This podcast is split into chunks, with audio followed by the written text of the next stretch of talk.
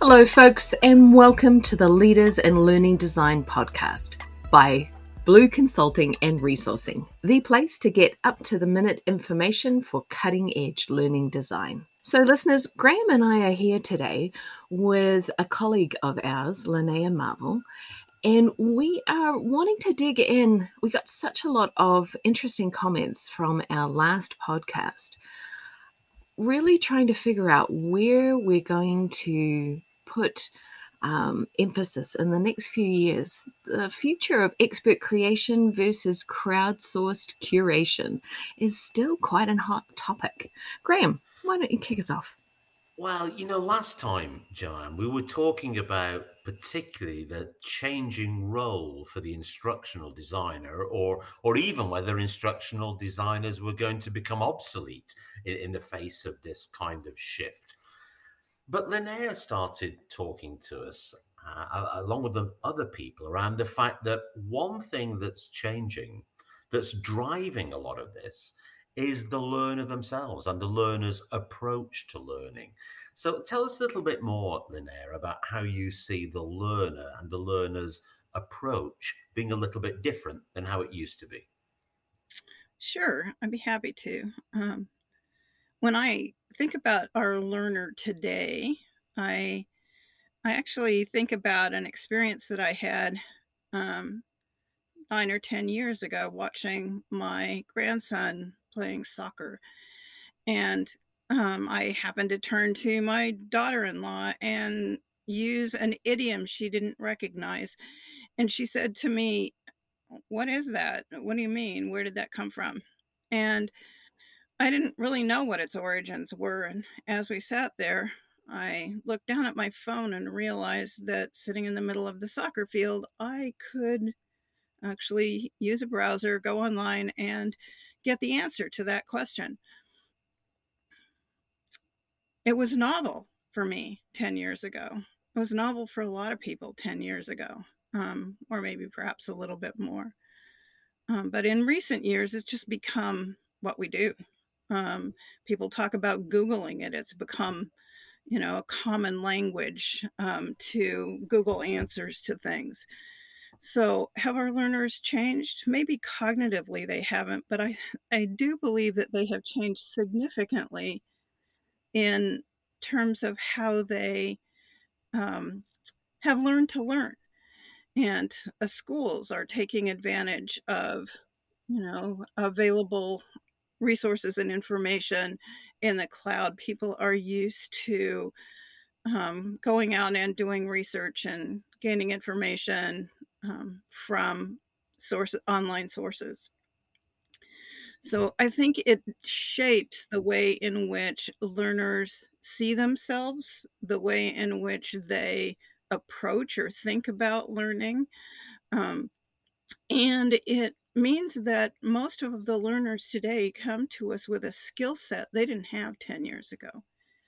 So, where they used to lean on a teacher to purvey information to them, people now lean on um, uh, pre developed information, whether it's videos or blogs or whether it's videos or blogs or whatever.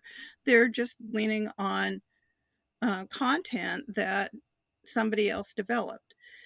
So it's that way in which I think the learner is changing.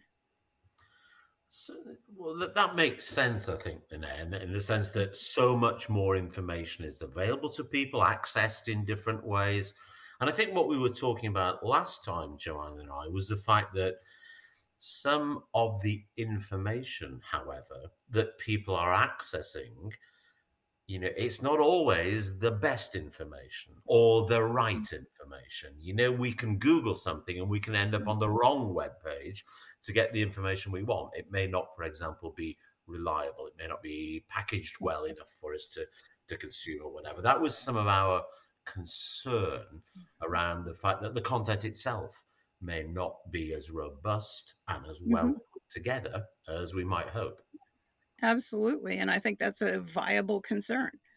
Um, I think that um, when we look at how our role as instructional designers is changing. We have to consider that part of what we're responsible to now is helping to structure the learning journey that an individual participates in. So we help to structure the context in which they seek content, um, or we're structuring the available content to them. But I think it also requires us as instructional designers to get um, much clearer about what the learning objectives need to be, about what um, the learner is learning towards. Um, so, competency models become uh, much more important. Um, learning objectives become much more important because they help to structure the context within which people are seeking learning. But I do think one of the exciting things about this possibility about the direction that I think instructional design is pushing us at the moment is that um, learners can, in fact, learn from more than one person about the same content, which is kind of exciting in the sense that not everybody receives everyone the same way. And so, um, or responds to the same verbalization of things. And so we have an exciting opportunity to bring people perspectives on the same content that we don't have if we're if we're the deliverable deliverer of the content. Yeah. So how would we as instructional designers go about helping learners in this new kind of world, you know, because I, I, worry that a learner who wants to learn about coaching in LinkedIn Learning will mm-hmm. find probably about 70 to 90 different options without a clue as to knowing what is within those options and whether that's going to help them with the particular coaching question or challenge that they have. How, how does an instructor designer possibly help what could be a fruitless search through just a myriad, and it becomes therefore for me a very time inefficient learning yeah. process.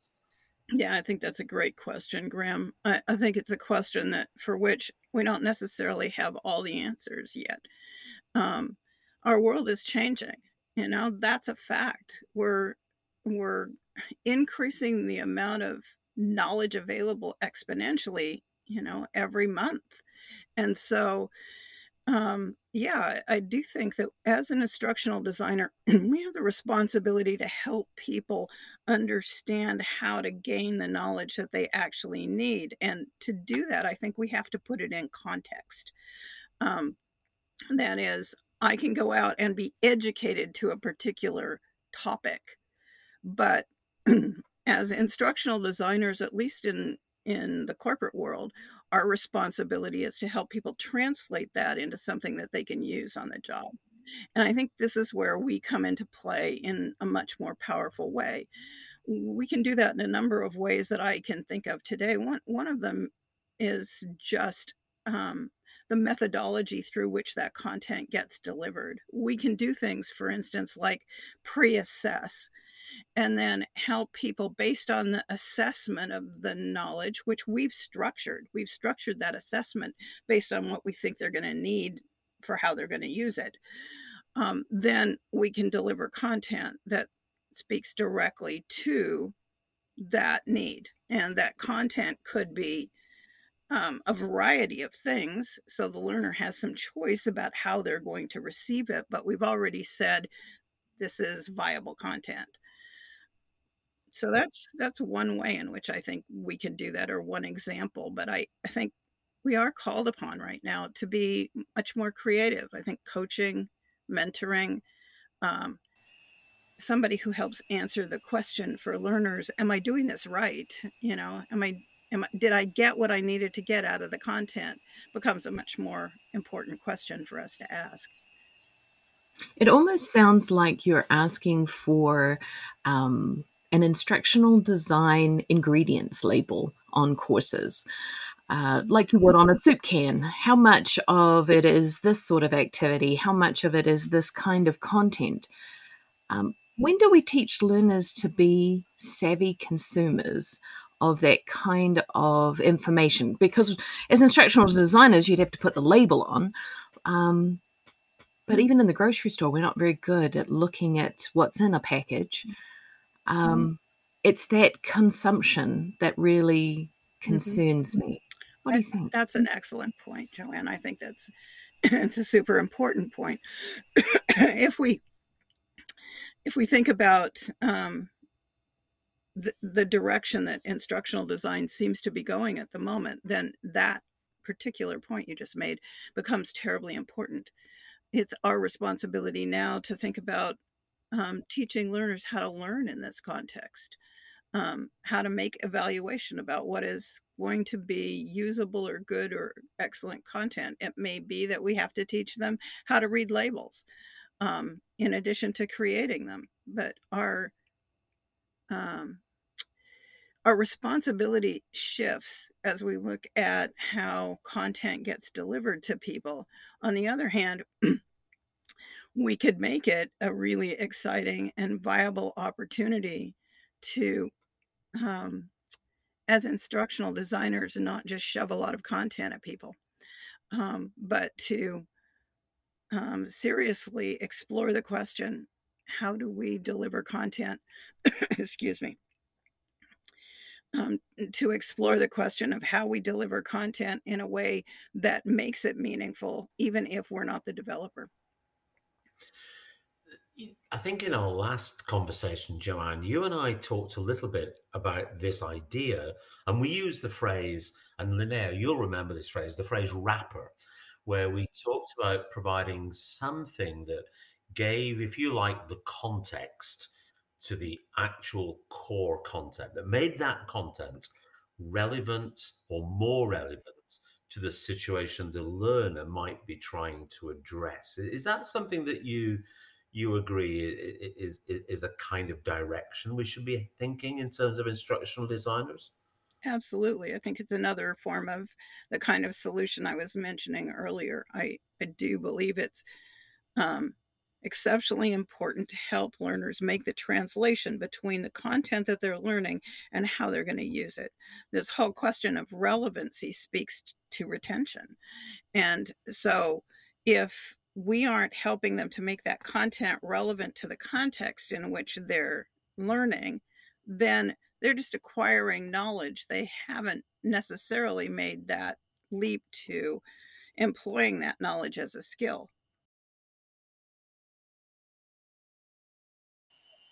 I think that's a really good point because the research um, is pretty clear today that unguided or minimally guided learning approaches, um, no matter how they're structured, just are not very effective.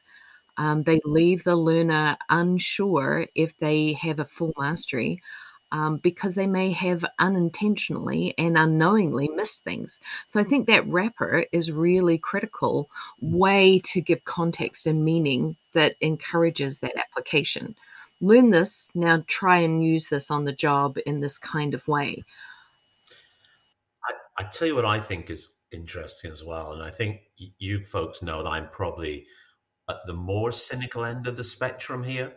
Because if I'm being cynical, I think that sometimes learners, when uh, accessing a range of possible solutions without this kind of wrapper, I think they'll be inclined to pick the easiest, the most appealing. You know, if I look and see 80 things on coaching, uh, my first instinct is to think, oh, oh there's one in four minutes. I'll, I'll do that. I think that's only four minutes. I can deal with that.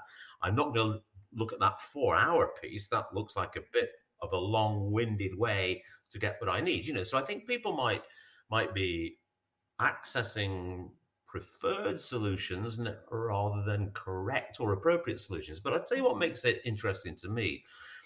I think a lot of responsibility for, if you like, telling learners that they've got what they need, that responsibility probably comes down to a, a, manager and a supervisor now, doesn't it? Rather than in the classroom. You know, we used to be able to uh, present an idea, see an idea demonstrated, give some feedback, and then say, how does that apply to reality? A lot of times, the wrapper's going to have to do some of that. How does that apply to reality? But the manager in the day to day coaching is the person who's going to validate and reinforce what's being learned. Or, or am I putting too much onus on the manager in that concept? Well, I think that depends on how well we do our job as instructional designers, Graham. Because if we can help learners set the criteria or to, to know the criteria by which they will know that they have adequately um, acquired the learning that we want to help them acquire, then I think we've done our job well. And I think this is one of the things that um, as instructional designers, this is not new. this has been an ongoing challenge for us um, with subject matter experts who want to shove tons of content at learners, organizations that want us to grab content very quickly and put it into a context without actually really seriously examining up front what are the learning objectives and what's the minimal content that we need to provide in order to get to that um, that end state? So now it requires us as instructional designers to be much more disciplined about this um, it becomes our responsibility now, I think, to help the learner get what they're aiming at, to understand what the target state looks like, and and the criteria by which they'll know that they've achieved it. If we don't do that, then you're absolutely right. We end up pushing learners into a place where they have to lean heavily on um, on managers or coaches to tell them that they got it. Um, one of the concerns I have about wrappers, and I do think that they're an excellent way of helping to structure um, the what you're calling crowdsourced um, content. Um, but um, I, I think that I think that they can also be a disadvantage in that time is another piece that is changing for learners today. It's um, especially as a result of COVID, we have people who are much more inclined towards work life balance than they've ever been before. And the workload hasn't changed. So, what that means is that people are having to be much more efficient about what they're doing. Their time gets consumed with needing to meet deadlines for work and finding the time for, eh, um, for learning often gets eclipsed by that. So, if we can't, and I think also in that context, learners are much more accustomed to a kind of soundbite culture.